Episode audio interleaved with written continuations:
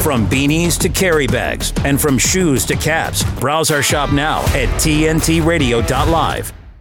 Lembit You're listening to Lembit Öpik on today's News Talk Radio, TNT.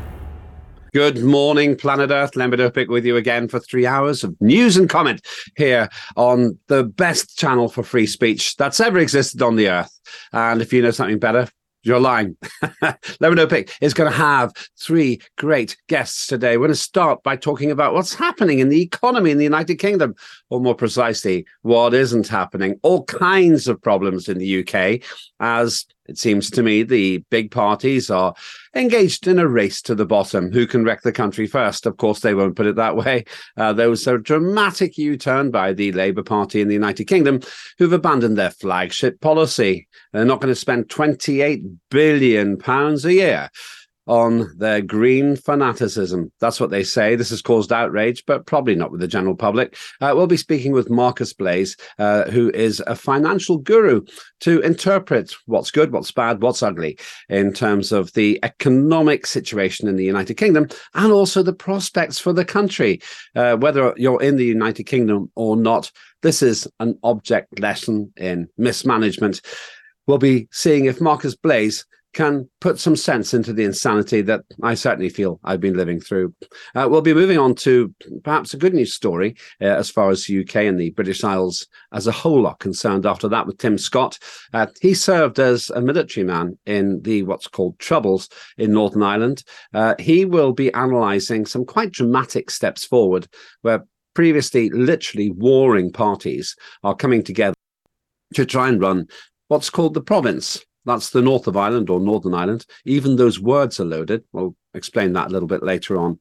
And whether this really is an example of how you do peace correctly, perhaps a far cry from what we're seeing in so many parts of the world where might is right, certainly according uh, to the West. Uh, then we move on to Oliver Nelkin. He's one of the most interesting film directors I know. Uh, he is a sort of voice for Gen Z. Uh, we had one of them on last week as well. But he'll be talking about something of personal and vested interest to him. Why is the old fashioned media, why is the legacy media beginning to die? It's been predicted that the kind of thing that you just press a button and watch on telly is all but dead already, just momentum keeping it forward. Is this true? Is this wistful thinking by those who are tired of the establishment paying for state sponsored television so that you get what they want you to think. They'll be with me as well. All of that coming up uh, with me uh, on today's news talk. That's TNT. Uh, before that, let me just share a couple of thoughts that I've observed. Uh, neither of them particularly good news. Uh, on a local basis in the United Kingdom, one of the most idiotic and self-serving organisations I've ever had the misfortune to work with, that's Sustrans, has said that pavement parking is a big no-no. What does that mean? Well, Sustrans is one of the most intense pro-cycling lobbies and I have to say, one of the most successful ones uh, the UK has ever seen. They employ hundreds of people uh, to encourage and cajole politicians to convince us that in a first world country, we go to a third world means of transport, namely cycling. Well, they're now saying that it's wrong for those of us who drive to put two wheels on a pavement. They say it causes obstruction. They had some poll which says 73% of disabled people agree. You know what really annoys me when I walk around? When a stupid cyclist cuts me up on the pavement and then swears at me as they go past. Worse than that, there's a crime wave, once again involving powered cycle, cycles, that's electric bicycles. I was robbed like that last year. Why doesn't Sustrans have a strategy to clamp down, perhaps have zero tolerance of the hundreds of thousands of cyclists who don't give a damn about the consequences to the disabled and the infirm and women with children and the rest of us who are on pavements and don't really take kindly to the blatant law breaking by these cyclists. Cyclists who go through red lights because they think they have a sense of entitlement. Cyclists who cut you up and then think that you're to blame. Cyclists who wipe themselves out by cutting up the inside of a great big lorry and then sadly getting killed. Uh, as far as I'm concerned, Sustrans is an object lesson in wokeism and self-serving interest by those who think that they're above the law. They think that because they've got two wheels and they don't emit carbon dioxide from an exhaust, but they do from their mouths. We all generate carbon dioxide. Uh, that they can tell us what to think. Ladies and gentlemen, no great nation has been built on pedal power alone. the fossil fuel revolution really is what gave us the standard of living that many of us enjoy and many more aspire to. So my advice to the Sustrans: just shut up, or uh, shut up. Let us park on the pavement because some roads are very, very narrow and get off the pavement yourselves. Welcome your views on that. Just the other one, I'll come back to this in a little bit more detail later on in the show. What's happened to Joe Biden? In the most remarkable own goal I've seen in months from him, he held a press conference to say that his memory was fine. Then he mixed up the premier of Mexico and Egypt. They're not even close. He couldn't remember uh, the death of his son. Uh, and he wasn't really completely clear about a whole bunch of other stuff when it comes to Afghanistan. Joe Biden is an object lesson of what happens when you're a nice elderly gentleman, but perhaps he should have retired. If he was a head teacher in a school, he'd have already been given the golden clock. And yet he's got his finger on the largest nuclear arsenal in the planet. I'm not sure that's a great combination, unless, of course, he forgets what the numbers are. In that case, it could be peace in our time. Joe Biden is a gift that keeps on giving. I still suspect he's going to be the Democratic presidential candidate this year. Roll on Donald Trump. Like to know what you think about all of that? Go to today's news talk. That's TNT radio.live, and you will find not just the phone numbers to call into the, the on, into the show, but also you'll find a chat which is continuously vibrant and lively all the way through. I don't have the time to read everything out that goes in there, and often it takes a divergent course, a different chat. Uh, but you'll get the most out of the show if you go there too. Just go and tune into that on the website and have your say. I'd like to hear what you have to think. Maybe you disagree. Maybe you're an avid cyclist. Maybe you think I'm being unfair. Maybe you think that no one should park on the pavement. Well, that's your say. That's your right. And that's your opportunity. Go to today's News Talk Talks website. That's TNT uh, radio.live. I'd love to hear from you. All of that with me, Lembit Öpik, in these three hours right here on TNT. The facts, no spin or agenda. Not enough with the lies. We need the facts. This is today's News Talk Radio, TNT. Well, uh, you're already quite lively. Uh, a couple of people are asking what the problem is with banning pavement parking. Let me explain that to you. I'll just take a little divergent course here. Uh, pavement parking is when a car goes onto a pavement, two wheels on the pavement, two wheels off.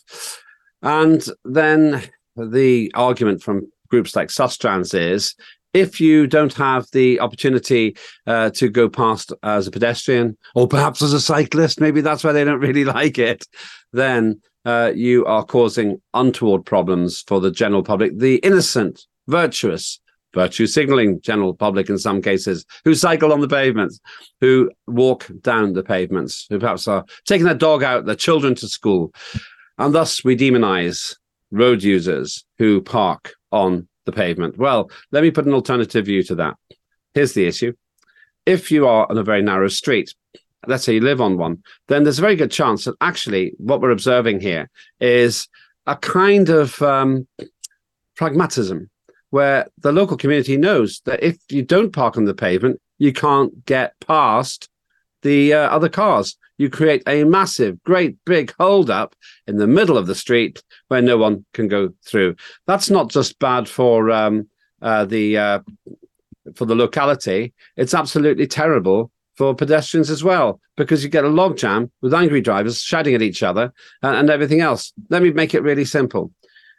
The roads of Britain were not put together with the anticipation, or many of them, but without the with the anticipation that great big vehicles, cars, would be invented.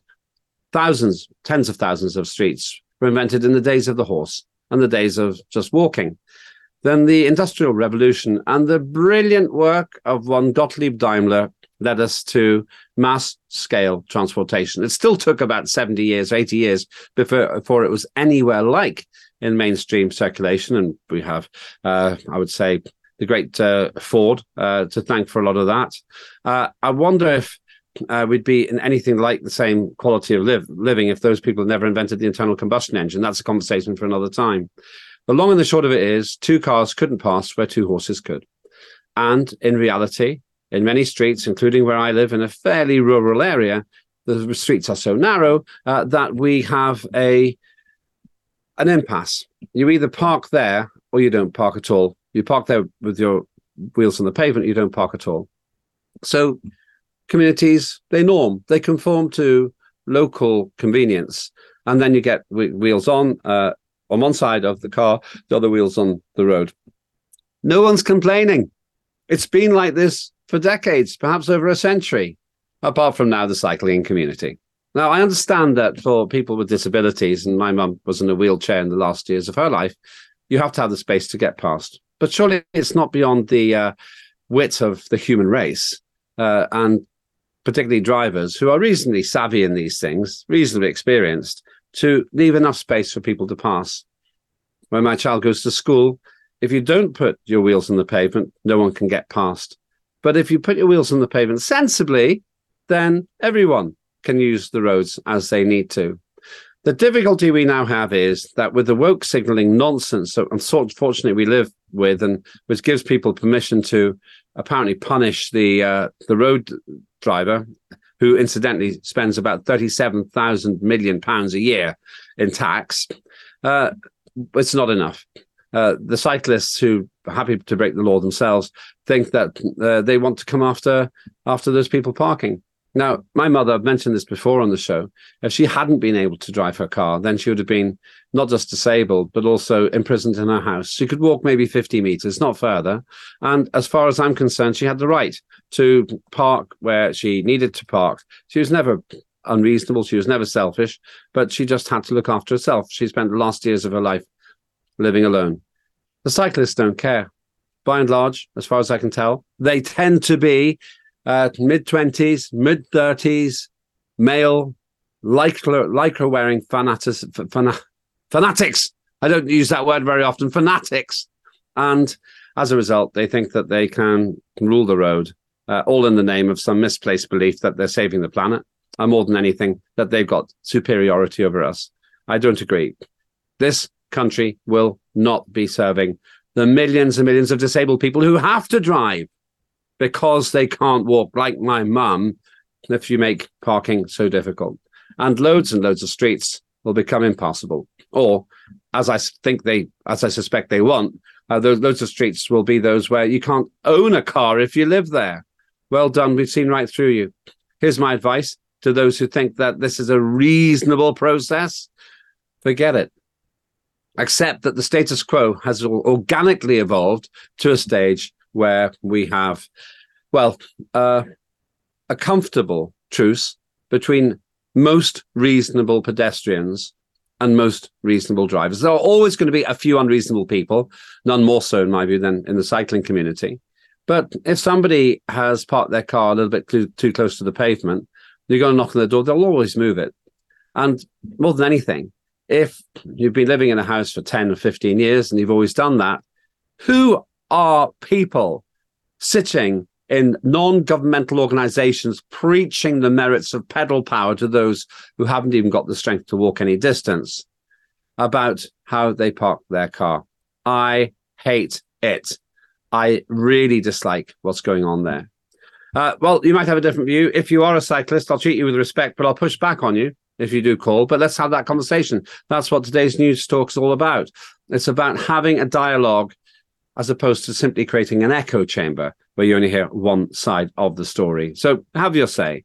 And I, if you do call up as a cyclist, I want to ask you what your plan will be to stop cyclists on the pavement. Do you think that cyclists have number plates, as I think they should, so that when these cyclists do break the law, they face the force of the law and they get fined like any other road user?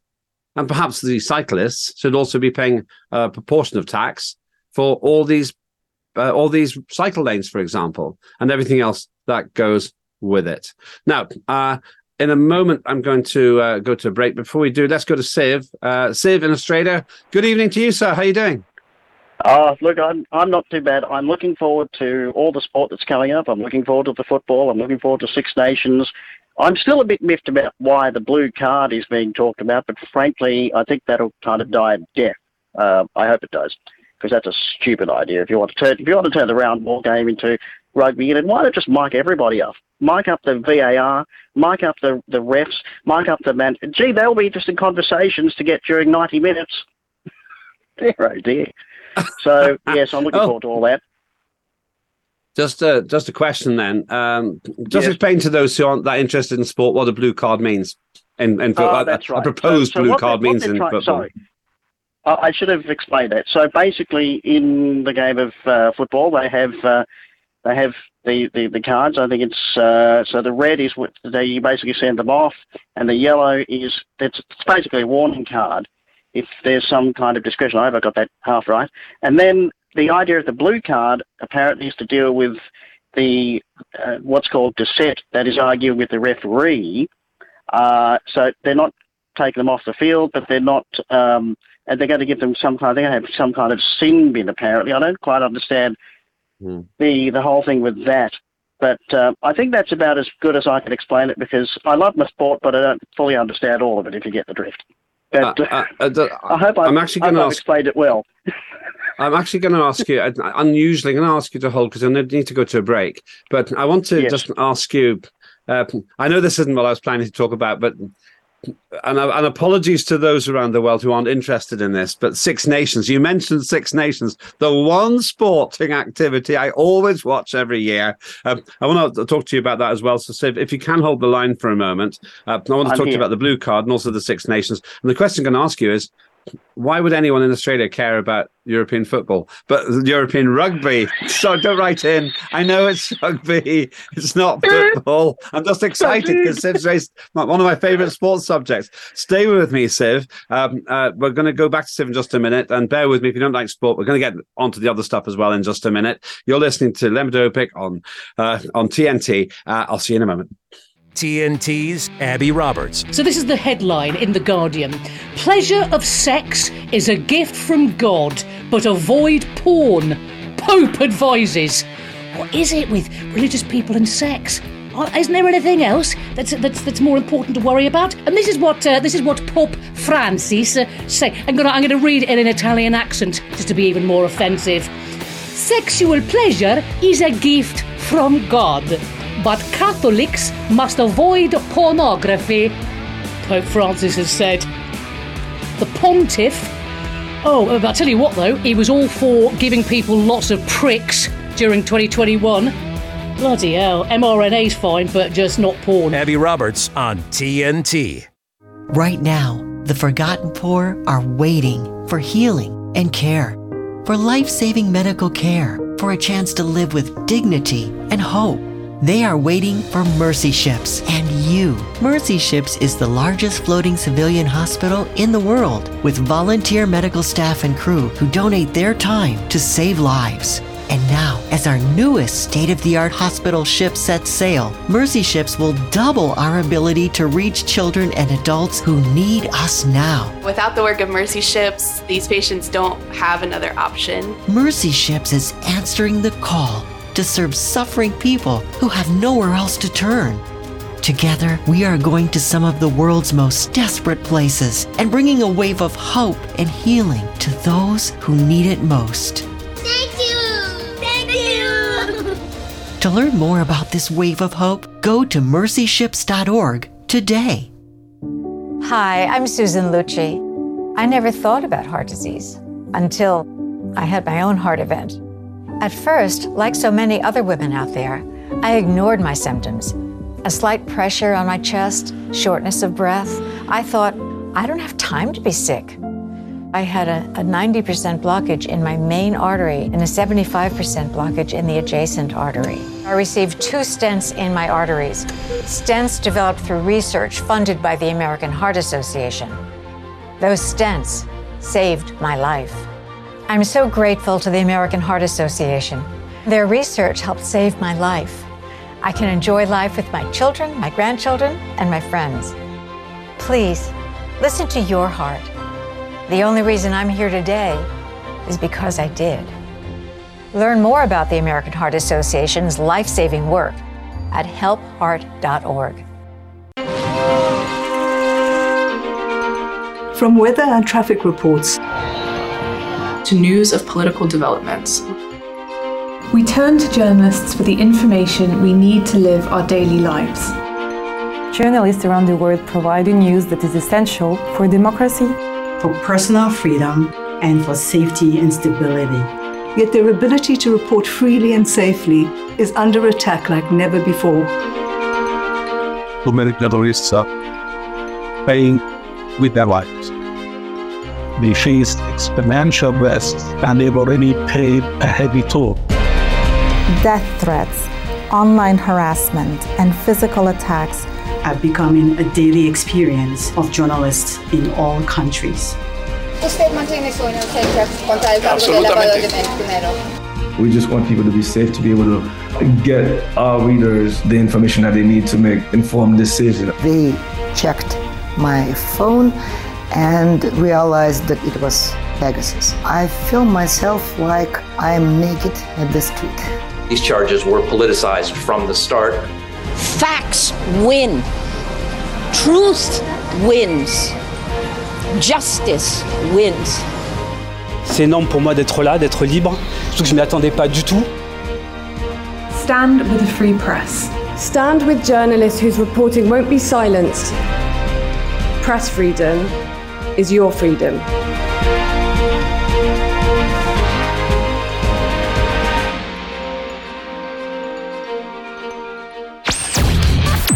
Are we on the air? Am I on the air? You're on the air? On the air 24 7. Your news talk giant. TNT.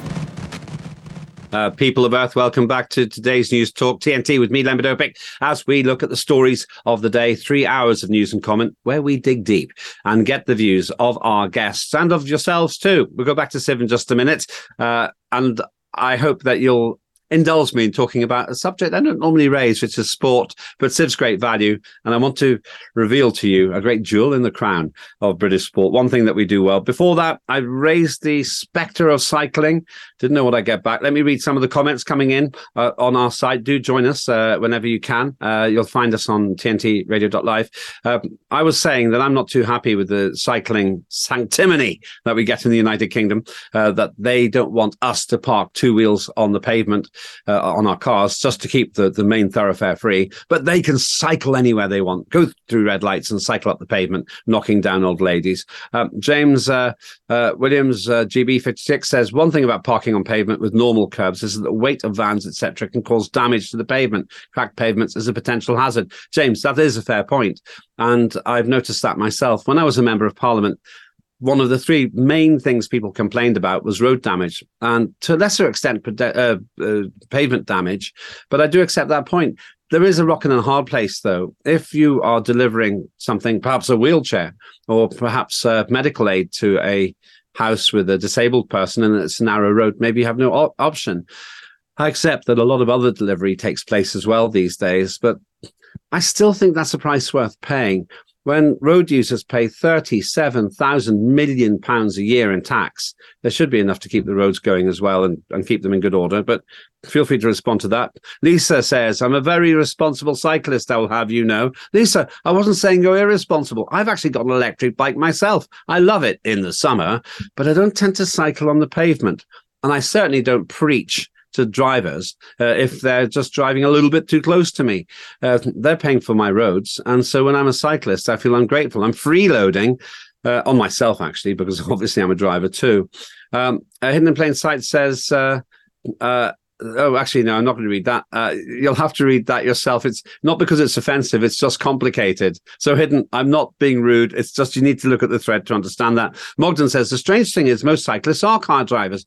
That's right, Mogden. But they seem to stop remembering that when they're cyclists because they start swearing, or perhaps those cyclists, those self seeking cyclists, uh, pretend that they don't have a car.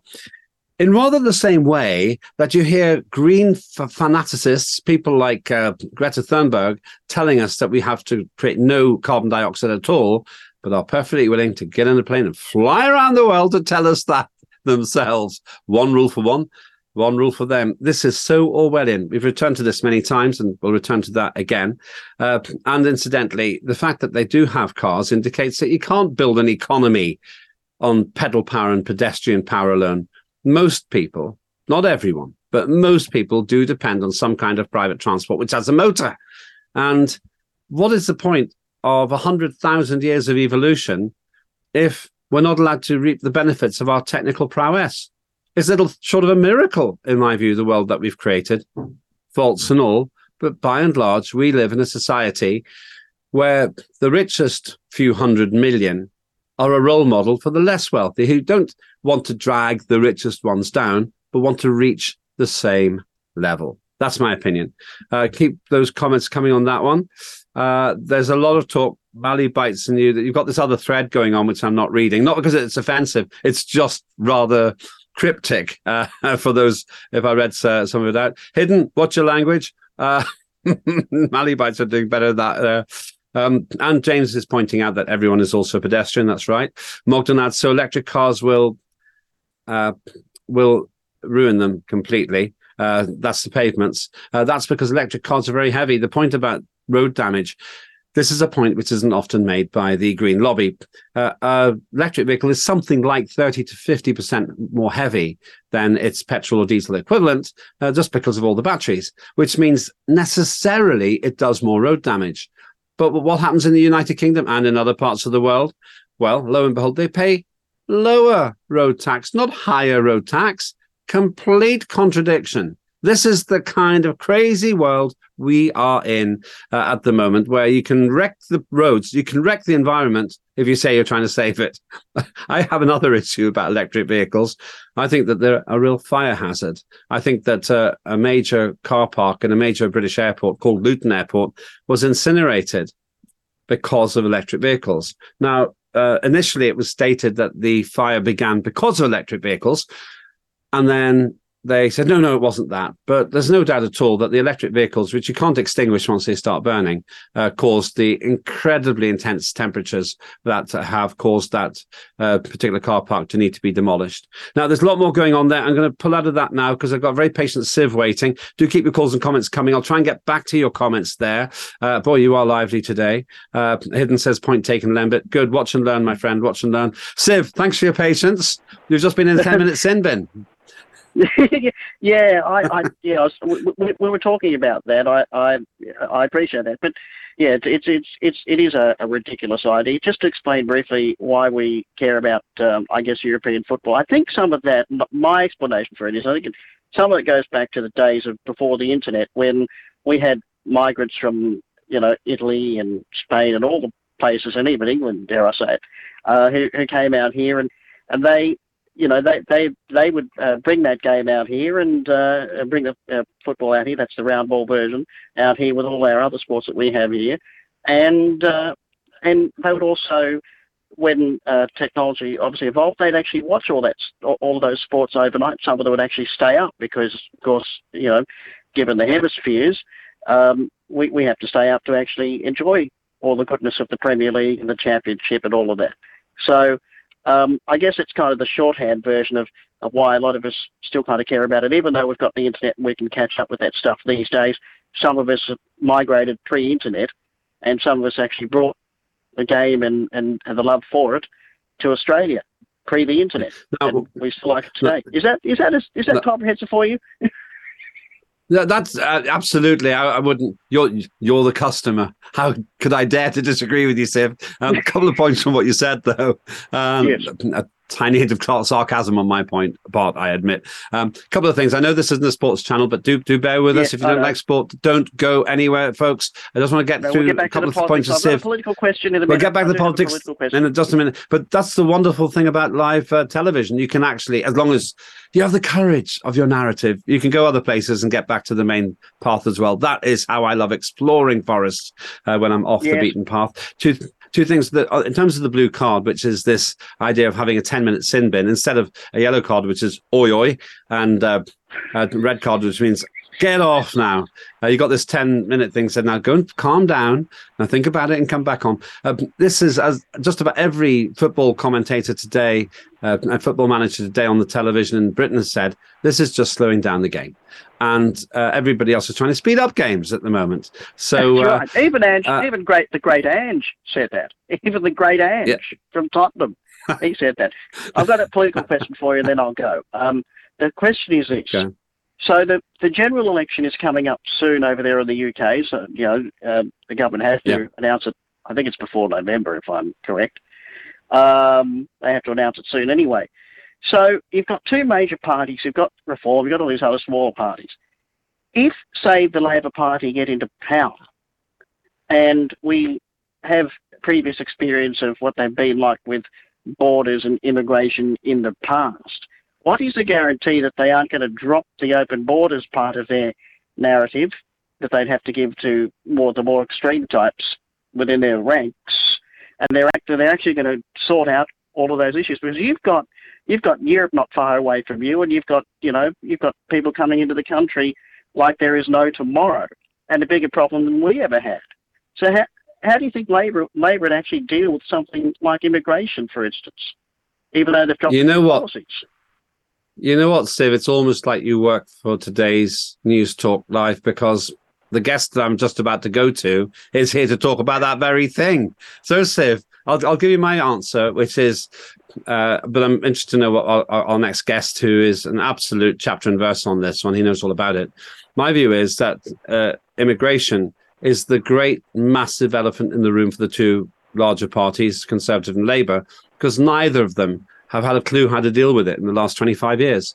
And it's caused essentially Brexit, I think, uh, because you you can spend months and thousands of pounds trying to get a visa to come into the United Kingdom to work, or you can just get in a boat, land in Dover, and work for cash. Nobody yeah. seems to have solved the problem. and you can smuggle yourself if you if you're really creative. You can smuggle yourself um, through one of the European drivers if you're willing to take you through, and and and they they would do it. Unfortunately, that smoking yourself uh, in the back of a truck, that comes with its own dangers. And you've yeah, had a lot yeah. of stories about that in the past. But look, I'm going to go and actually listen to what your guest says because I'd be very interested to hear, hear what he's got to say. And I look forward to driving you nuts. And all you people who didn't like sports, you can tune in now. Good to talk to you, Lembit.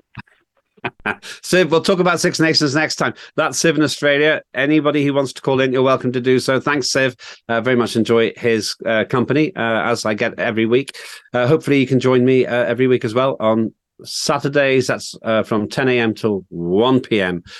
Greenwich Mean Time, and obviously 10 to 12 hours later in 9 to 12 hours later in Australia. And then on Sundays, 0900 to midday uh, Greenwich Mean Time. Joining me now on that very subject is Reverend Cai Dewar, who's uh, active in UK Independence Party. Uh, Cai, good to see you. How are you doing? A very good morning to you. I, I think you should introduce me as Johnny Cash this morning. I am the man in black. you do, you boy, you look trendy. Uh, uh, it's so depressing. I work so Listen, hard on us, my, on my us vicars have looked trendy for centuries because we're always in black. it's interesting that we'll go into the, the question of migration in a minute. Why is it that religion, you're a reverend, why do reverends wear black? Surely you should be wearing white or some celebratory color, giving us a clue of the great magnificence of the world to follow. Uh, okay, the answer to that's real simple. The black of cassocks and clerical collars and the black suits is just a, an outward symbol of the fact that we are always in mourning and it's a mourning of the life that we are surrendered to live, being the life of Christ. And then, of course, over that we wear white robes, which represents the garment of salvation, and I have various other robes as a bishop with different colors that all have different meanings for different periods of the liturgical year and different functions and all. Uh, but every color has a symbolism and a meaning associated with Scripture. Don't bring your misery to my show, Cai. This is a happy place. Oh, I couldn't be miserable if I tried. so, so let's um, let's talk about uh, the uh, subject which uh, you're here for today. And Siv, without knowing, I wanted to discuss this with you. Raised migration. We've got a general election coming up. You're in the UK Independence Party, which, as I've said before, is arguably the most successful party in the history of British politics, uh, with with now offshoots, Brexit, Party, um, uh, reform, all of it directly connected to the UK Independence Party. Uh, uh, Siv wonders how this circle is going to be squared, and I think that it can't be by the big parties. I suspect the reason that Reform and UKIP and so forth are doing so well are precisely because neither Labour nor Conservatives in the United Kingdom, and actually many other uh, parties around the world, are failing to tackle immigration because of a, con- a combination of wokeness and simple lack of political nous. But what's your view? Well, I, I I don't differentiate between Labour and Conservative anymore. Since Blair's election in '97, we've had several changes in party, uh, but we certainly haven't had a change in policy concerning government. And immigration was one of the big issues uh, that has been introduced during the Blair era, the, the relaxation of certain immigration laws and the allowance of uh, the number of, at that time, legal immigrants that were uh, uh um, allowed to come in because of um, further association with the European Union. Um, and that hasn't stemmed since Brexit. In fact, the Tories promised it was one of the key things that they were going to um, get done. And I was looking at Twitter just or X. I keep forgetting it's called X now. Um, mm-hmm. The other day, and I was looking at Home Secretary George Cleverly talking about we have a great plan to fix immigration, and everything in me just wanted to go. yeah, um, I'm not allowed to say that. I'm on the radio. Am I? No. Uh, and and you're you, a man of you the cloth. don't have a plan. Set an example. Well, you know, listen, I, I, I call it like it is. You know, if it looks like it and it smells like it, I can guarantee you it pretty much is it, right?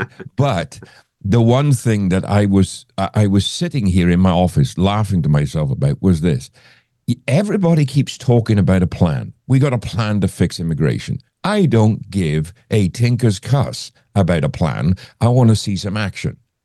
And that's what it boils down to. Everybody's got a plan. Nobody has, has the, uh, now I have to be polite now, don't I? Has the testicular fortitude to put their plan into action and actually do something. I upset uh, a European politician the other day when they were talking about, um, uh, you know, immigration and the, the, um, the boats crossing the channel. And I said, This is a terrible thing for me to say as a man of cloth. You only need to sink two or three, they'll stop coming. You only need That's to turn them round to where they came from. Look what Australia did with their policy. If we catch you in open waters, we won't bring you to our shores. We take you back to where you came from. The moment we start doing that, these boats will suddenly think. But what we have is this this policy of bringing them here, housing them, clothing them, feeding them. And I am not against genuine charity. Everybody listening, they're probably thinking, "What a hateful man as a man of the cloth." No, charity begins at home.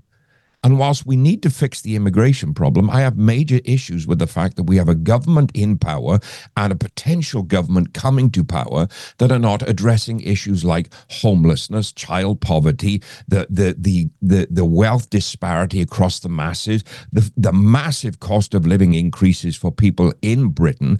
And here, and I'm I'm dealing with a couple of situations at the moment as a man of cloth.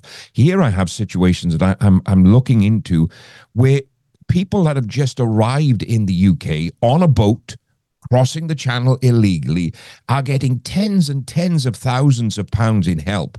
And somebody that's paid taxes all of their life, retired, can't afford to live anymore, can't afford to pay their bills.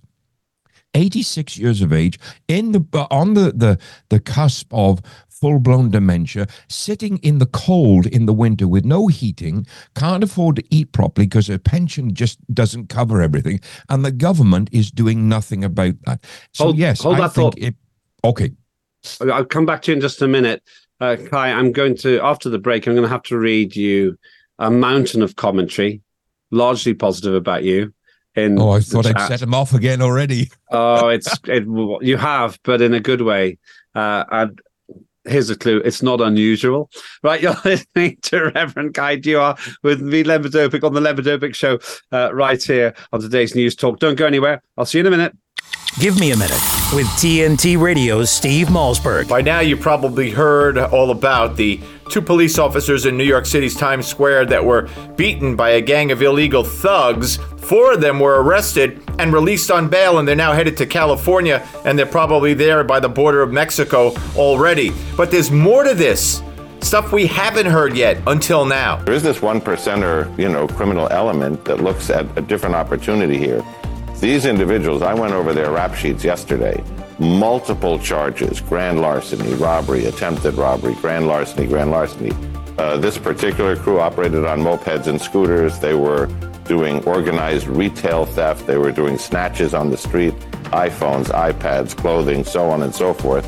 Um, one of them that they are still seeking has 10 charges on one day because he's part of a pattern that's been going on. That's CNN's John Miller. He's a former NYPD deputy commissioner, and he wasn't finished. I'm looking at the dates that their arrest started, which is probably close to when they got here. They've only been here a couple of months. So, what the detectives are telling me is they have crews here that operate in New York, do all their stealing, then go to Florida to spend the money, and then come back. And I'm like, well, why don't they just stay and steal in Florida? And they said, because there you go to jail. Oh. Great reporting. Keep us posted on this. this is- The silence of the CNN anchors says it all.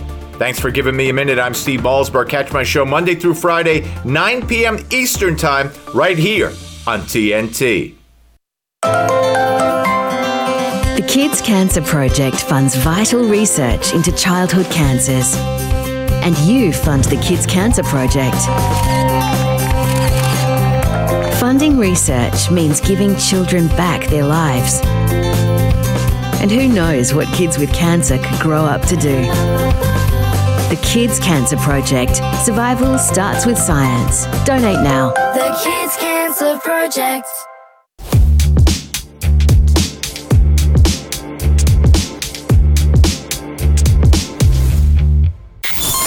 You're with Lembit Öpik on today's News Talk Radio, TNT. Welcome back, one and all, wherever you are in the world. Australia, good evening to you. I hope you're having a very good Saturday evening. Good morning if you're in the United Kingdom. And in America, thanks for being up so late. Wherever you are, do get involved in the chat. You'll go to the TNT radio.live uh, site. You'll find the phone numbers from all around the world so that you can call in, as Siv did earlier on. Siv wanted to talk about sport. I indulged him. He's a great regular, but you can talk about anything you like. And you can also get involved in the chat. And the chat I shall share in just a minute because we seem to have a bit of a minor celebrity with us, maybe a major celebrity at the moment. Um, we're talking about migration and why does immigration seem to be such a big problem uh, in so many countries for the politicians? Surely it's a simple thing to do. Perhaps Australia is a role model for everybody else. Sure, you've got a great big coast and tons of ocean, but so is Britain. And somehow we don't seem to do it right. Cai, let me read you some messages here. From the moment you came on, Holly says, Ah, the man with the lovely voice. Let me carry on. Lisa says, Oh, it's the mister with the voice. What is it about you, Cai? What is Um, it about uh, the voice? Red, Red, actually says uh, on the politics, then we'll get back to the flattery. The elephant in the room is that the hundred times the number of illegal immigrants um entering completely illegally and then bringing dependent family members later. We'll come back to that in a minute. Uh, Lisa says, "LOL." We were that's in Lembit Live, I suppose. Uh, we were on about him doing a sing song last time, Holly. Mm, yes, Holly again. Well, he definitely has the voice, doesn't he, Lisa? Uh, and Seb Dangerfield says he must be Welsh. Dylan Thomas, Richard Burton, etc. He could get a job doing voiceovers easy. It goes. Oh, Elise least as he does. Eat your heart out, Tom Jones. Oh Yes. dear. Eat your heart All out, Tom Jones. Yeah. Okay. Well, it's not unusual, as I say. Um, so let's go back to the the politics of it. You've obviously got a career as a singer. Um, Reform UK are profiting in the polls purely by default. Mr. Tice, Richard Tice, the head of Reform, is a very poor communicator and struggles to convince with any policy he puts forward. Now, here's the point. Um, oh, one more. Uh, Annie H says it's easy for right-leaning parties to talk immigration, etc. What about bodily autonomy? Unless this is top in policy, it smells of uh, World Economic Forum stooges um, uh, like Tice. Now, here's the thing: uh, putting that together, leaving aside from the, the fact that you've probably got a great uh, future on Britain's Got Talent or something, um, uh, there's a frustration here that uh, people talk migration, but they don't do anything about it. Now, you said that you would want to see action. If you were the foreign secretary, what would you actually do? Well, the first thing I would do is put a, a a bill before Parliament so that we actually have laws concerning the waters around Great Britain. At the moment, we don't. This is why we have this policy of whatever boat is captured uh, in the waters or rescued in the waters is brought back to our shores. We don't. Uh, we don't have the right laws in place, and we're we're majoring on the minors, minoring on the majors in in terms of fixing this problem. What we have to do is if I was Home Secretary, is take action. My uh, uh, my policy towards bringing um, uh, Navy ships into the Channel or the surrounding waters would not be catch and release on the shores of Dover. It's catch and return, like Australia did. I think that is a fantastic policy. We're not putting enough in place for deterring this influx of illegal immigration. Let me make something real clear. I'm not anti immigration. I am very much anti illegal immigration. I believe in controlled and skilled labor force coming in. I believe in a points based system like Australia has, which uh, all credit to Australia as a nation has set a benchmark that a lot of international governments should be following in terms of, of immigration policy and controlled immigration no country can have an unstemmed flow of illegal and legal immigrants coming to the country without it having major economic impact, and especially when it comes to the provision of services and the, the care of citizens already living in that country. So we have to do we have to do a lot more. As home secretary first thing i'm doing is putting ships in the english channel. Next thing i'm doing is getting a bill before parliament to at least press to get it passed and looking at how we can reform at, at the interpretation of immigration policy without the need for going to parliament with with additional laws. And go and the one thing i would be pushing for is this this um this uh, depopulization of the Supreme Court, which has, to me, just become the vessel that Blair always wanted it to be, where it is politicized and has openly ruled against the uh, the government on multiple occasions. I do not believe any superior court should rule uh, in a case of any sort where it puts the the interest of third parties above the national interest which it has done so many times. So I, I, would make sweeping changes. But from day one, as Home Secretary, and certainly if I was ever Prime Minister of the UK, um, that would be the first. You know, Michael Gambon was the singing detective. Perhaps Cai Dewar could be the singing Prime Minister. Um, the first thing I would do is make sure that we, we don't just talk a good game now. I, am sick of all the talk, uh, uh, even with the likes of the, the Tices emerging and, and other politicians emerging in this era that are capitalizing on this fa- massive failure from Conservative and Labour benches. The one thing I, I want to see is I believe in action. This, you know, w- we look at actions speak louder than words. Even the scriptures tell me, be not a hearer of the word, but a doer also. So be not a hearer of the law, but actually enact it. Actually do the thing that we, we're supposed to do. And I'm sorry, but, you know, a lot of people would be upset by this. It is genuinely my belief that if you break the law, the law should not protect you from the consequences. Mm. And over and over and over, we see human rights law, human rights law, human rights law used to protect people from the consequences of the illegal actions they've taken. And I will throw this in as a little caveat because, you know, I'm a preacher, I've got a microphone, I'm going to talk all day. the fact that we now have evidence of the Archbishop of Canterbury leading a Church of England that are openly openly assisting illegal immigrants beat the system. As a clergyman, I am absolutely disgusted at this because now you have don't tell me that the Anglican Church is not politicized anymore because it's so blatantly obvious. The national interest for me is the people of this country the citizens that were born and bred and those that have legally come here and actively contributed to the country. I know so many legal immigrants that have come and have made an active contribution to society, are bettering themselves, making the communities better. That's what I want to see. And I, I think we need to stop this this flow of all of the policies that favor those that come illegally that get thousands and thousands of pounds in benefits when I know people that can't even afford to feed themselves that have worked 50, 60 years of their life. Now then, uh, first of all, very eloquently put. Uh, let me add you to you something that Holly says. I'm in leafy Surrey, and I see young men of a different culture, shall we say, walking around the town and in the villages in increasing numbers. Now, you're not really allowed to say that if you're in the Labour Party or the Conservative Party because you're accused of being racist. And herein, in my view, lies the problem, Cai. What you've said is an eloquent and honest exposition of people's right to expect and aspire to certain culture. Let's face it, every country does it. But we seem to be stuck in a situation where, as soon as you say, uh, let Britain maintain certain values and a certain uh, cultural uh, set of norms. Oh no, that's not right. You should tolerate all different kinds of uh, of cultural uh, uh, norms and so forth. When my parents migrated here as children in World War II because they had to, because they would have been exterminated if they'd stayed in the Soviet Union, as it then was in Estonia. They did their best to uh, become part of society and to contribute to it. Lots of people I know around where I live as well, they do that. But the rest, as you say, um, recognize, and others have said this, that it's a free lunch. What you know is the it? problem that's- is, though, Lembit? Go on. Forgive me for interrupting you. The, the problem is this multiculturalism. Uh, just look at U- the United Kingdom. Never mind other cultures. Let, let me deal with the United Kingdom specifically.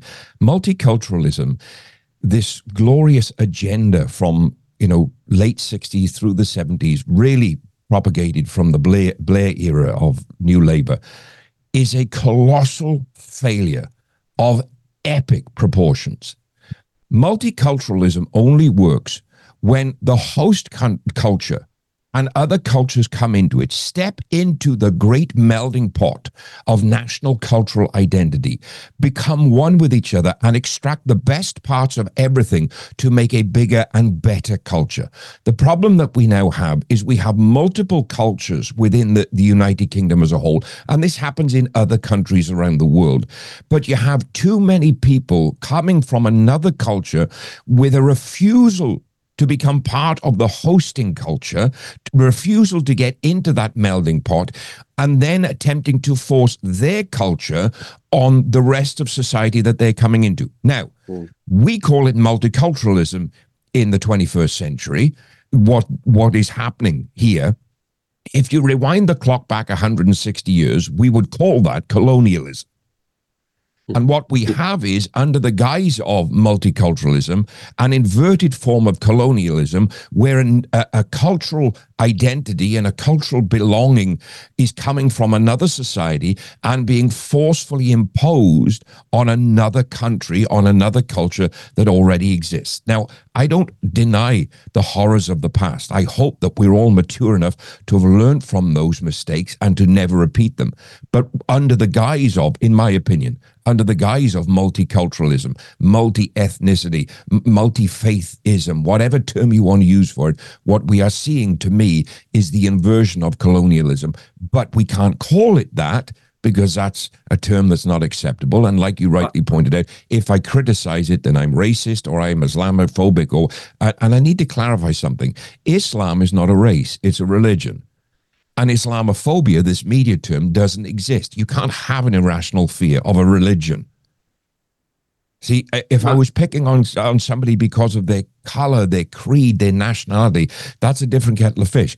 But at the moment, a lot of the arguments here, particularly amongst our conservative and labor benches, is well, we mustn't say anything about you know, people coming from Syria, Iran, Iraq, all of these various countries, Northern Africa, because that's Islamophobia. Islamophobia doesn't exist. It doesn't exist because there's no Christophobia, there's no Buddhaphobia, there's no Sikhophobia, there's no Taophobia or any, there's no irrational fear that we the media has described of any other faith. And just because you are Islamic does not mean that I am afraid of you. I might be afraid of you because you're you're fundamental in your beliefs. You believe in that seventh century Sharia law being imposed on all of these things. Mm. But that isn't my issue. My issue is the number of people coming from different countries. I don't I actually don't care what faith you are coming Well, to the, uh, the UK. You're going to be on in a couple of weeks for for uh, some uh, another uh, well related to this, but a, a larger subject about looking forward to the general election and the fragmentation of the vote uh, on one side of the political spectrum. But just to finish off, we've only got one minute. Uh, if you had some advice to uh, other political parties, and do keep it brief because I need to finish in about half a minute. What's your advice to other party politicians listening to you now? What do you what do you want them to do now? Stop talking, take action. Sit down and be quiet if you're not going to do the job. Thank you. That is Reverend Cai Dewar, good candidate for Prime Minister in my view. Uh, what do you think of what he says? The the chat's going wild. Uh, I'll read this one. Uh, there's no. This is from Hemingway. There's no so-called housing crisis. Merely a surplus of unwanted people. Buying a house is indeed very expensive. So is buying a yacht. We are not having a yacht crisis. Though Holly says, I don't know. I'm always having a yacht crisis. Well, there we go. Do keep your calls and comments coming. Uh, lots of talks about talk about destabilization in the world, the dilution of our society, and so forth. I'll read as many of them as I can uh, as day goes by. Now, there's a very interesting development in the north of Ireland, uh, where there has been a kind of peace between two very long-standing warring factions. I think this ties in naturally with what Reverend Cai Dewar says. Uh, in the end, the agreement there seems to be one of mutual toleration rather than attempting to exterminate the other. What are the lessons from that in the north of Ireland? perhaps in Europe and also in the Middle East. Coming up next, we have somebody who's been literally on the front line, a man I greatly respect, uh, Tim Scott. He'll be joining us talking about the world as we see it in the UK and abroad. All of that with me on the Lembit Öpik Show, right here on today's News Talk TNT. See you in a few minutes.